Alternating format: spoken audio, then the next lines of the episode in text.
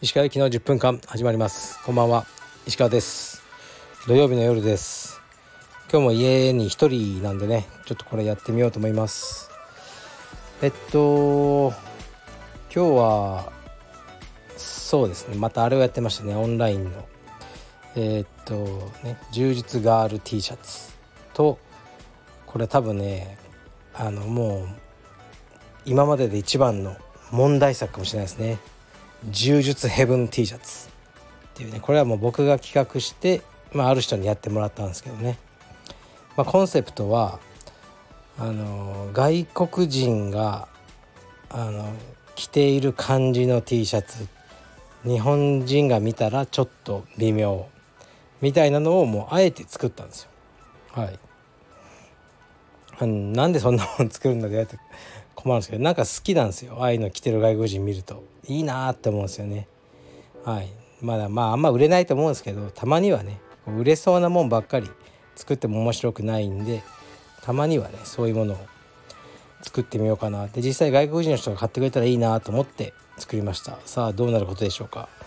ガールズティーは結構売れましたね。さっきあのオンラインちょっと覗いてみたら。あれはねなんか売れそうな感じはあります。はいじゃあレターいきます。えー、っと石川先生いつも楽しく聞いています。先生のトークスキルはどのように磨かれたのでしょうか。青山時代先生とお話をしている際にさらっと面白いことを織り交ぜてこられるため腹を抱えて笑った楽しい記憶があります。レターが長すぎるの回や VIO の回で特にそのスキルを感じました。美的センスと同様自ら磨く努力をされているのでしょうか？答えの出しにくい質問かもありませんが答えていただけますと幸いです。はいありがとうございます。青山時代か。じゃあ昔の生徒さんなんですかね。その説はありがとうございます。そうまあ自分ではそのね自分で自分のことはまあ面白いと思わないじゃないですか。だけど面白いってあの言っていただけるのは嬉しいなと思うんですけどその笑いのセンスとかはもうわからないんですけどあの正しい日本語が好きなんですよ。ももちろんね僕も間違ってると思うんですけどですごく気になるんですね。例えば雰囲気をね雰囲気ってこう言ってる人がいたりもうそういうのめっちゃ気になるんですね。正したくてしょうがないです。ねまあ正さないですけどだから正しい日本語で話そうということは気をつけてますしあまり「あ」とか「うん」とか「えー」とかあのとかねそういうのを挟まずに歯切れよくみんなが聞きやすい放送にしようとは思っています僕は大学であの言語学とか勉強してえーとね、社会言語学、まあ、あまり難しい話でもしょうがないですけどサピアウォーフの仮説っていうのがあるんですよ。それにハマってすごく勉強したんですね文化人類学とかと似ててそれはどういうことかというとその話す言語によってその世界観とかその、まあ、価値観もさらに言うとその視覚まで変わってしまうね、まあ、目で見るものっていう、まあ、仮説なんですね。だ今はすごく批判とかされてるんですけど、まあ、簡単に言うとやっぱ僕英語話してる時ちょっと人格変わるんですよね。やっぱり言葉に左右されるんでイエスかノーかが早いじゃないですか。日本だとね判断を最後に持ってくればいいですよね。私はそう思わなくもないことはないのかもしれないとかどんどん後付けできるんですけど、まあ、英語はもう最初にこうねあの動詞がもう来ちゃうんでっていうあのねのがあって、まあ、そういうのがこうやっぱり話す時に、えーね、人格とかにも影響すると思うんですよね。まあ、そういうのを勉強してたんですがとにかく言葉というものがすごく好きなんですね。日本語古い日本語も好きで「まあ、つれづれ草」とか今でもよく読んでますけどあの人が話す言葉とか文章とかそういうものが好きっていうのはあります。はい次いきます。次も似たようなやつですね。えー、っと石川さんこんにちは石川さんはお話がお上手だなと思いますもともとお上手な方でしょうか？スタンド FM はおしゃべりの練習になりますか？俺話すの上達したなって思ったりしますか？はいありがとうございます。いや別にあのスタンド FM は何の練習にもならないと思いますね。はい。あのそれより帯授与式とか、ね、そういうのとかセレモニー的なやつで結構話とか今までもしてきましたしこれからももしますしそういう方があの話す練習にはなってるじゃないかなと思いますね。はいで、まあ、爆発じゃないですかね。あちょうど今話に出ましたけど7月の22かな？は僕沖縄カルペディエム沖縄で指導をさせていただきます。ね、その時もまあ多分ねたくさんの生徒さんが集まってくださっていきなりクラスでやるのもなんだから少しお話をさせていただいてねあのそういうのももう台本とかないんでその時の雰囲気でお話をさせていただいて、ね、クラスをやる、ね、そういうことをこういつもやってるからまあ話すことはそんなにストレスにならないっていうのはありますね。はい。沖縄の皆さん待っててください。えー、っと次いきます。石川先生こんにちは。いつも楽しく拝聴しています。マスター3の紫帯です。若い頃は運動経験もあり身体能力も高い方だったと思っていますがこの年になると痛いところだらけでなかなか思うように体は動きません。それでも今の自分にできるスタイルを探していける充実は本当に楽しく素晴らしいと日々実感しています。一方で若い頃のような身体能力があれば平田幸四郎選手のような充実がしたかったななどと考えてしまいます。平田選手の充実は花がありますね。とてもかっこよいです。し見ていてスカッとします。石川先生の好みのスタイルそして今のスタイルはどのような充実でしょうか。教えていただけますと幸いです。はいありがとうございます。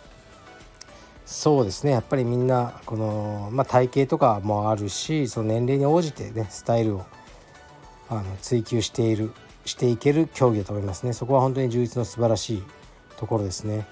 の幸四郎みたいな戦いをあのおじさんがしてたら多分あの大怪我しちゃいますね自分が。はい。ですからまあね彼まあ彼はでも若さだけじゃなくてやっぱ身体能力がすごく高い。身体能力だけでもない気もしますね。確かにすごいスタイルだと思いますね。花があって。うん。まあなんか人気ありますよね幸四郎は。よくこのラジオでも出てきますし。僕の好みのスタイル好みのスタイルね。特にないですかね。で僕の今のスタイルというのはですねもうほんと毛がまずこう膝が悪いからデラヒーバーとかされたくないですよね。すごい痛いんですよ。ですからあのもう膝立ち状態でパスガードを狙いますね。とりあえずデラヒーバーされないけどもう三角とかにね入りまくる感じですね。で右の腕を脇刺したいんですけど、まあ、手術して肩をちょっと痛いんですよ。抱えられると。ですから今まであまりやってこなかった左の脇差しをやってるんですよね。でもやっぱこう精度が低いからねやっぱりまた三角にいられるっていうね。もう三角大嫌いです。そういう感じです。はい。まあレターはこれだけなんですけどえー、っとね明日えー、っとなんだっけな。山梨県に行くんですね。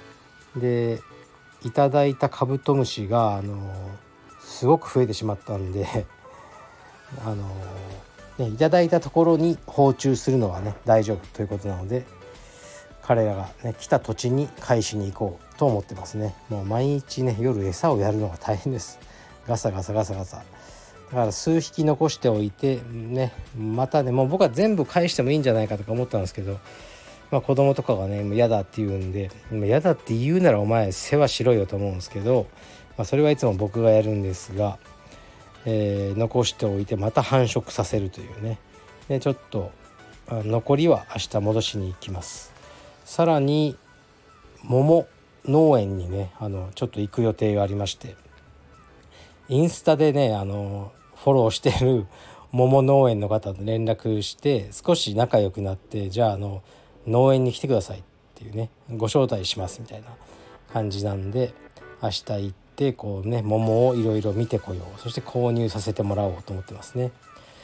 さらに今日は僕さっきすごく美味しいトウモロコシを食べてたんですがこれもねインスタであの知り合った方で男性多分モデルさんかなんかなんじゃないかな。すごいかっこいい方でフォロワーさんも3万人以上とかおられるんですけどなぜかの農家なのかな？農業やってらしてで美味しそうなトウモロコシを作ってらっしゃるんですよね。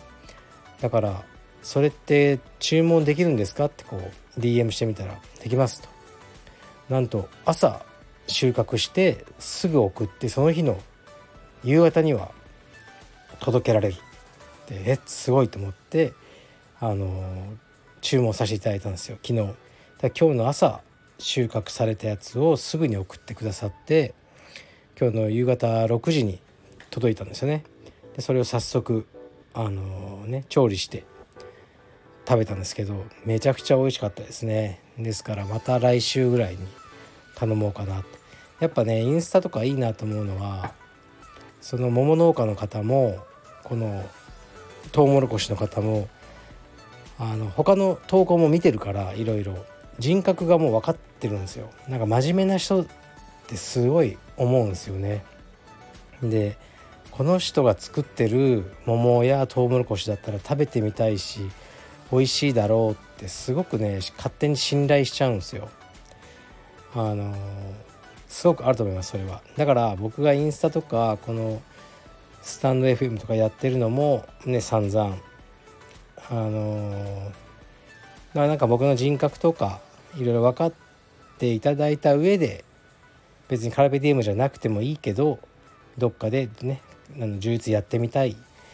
石川さん結構面白いな充実やってみたいなとかね。まあもっと言えばなんか信頼できそうな先生だな、ね、カルベディウムで充実やってみたいなとか思っていただけたらいいなっていうね下心があります。はい。というわけでえー、っと何ですかね。えー、それぐらいかなもうレターは一応全て、えー、読んだので明日は何もやらないでおこうと思います。はい失礼します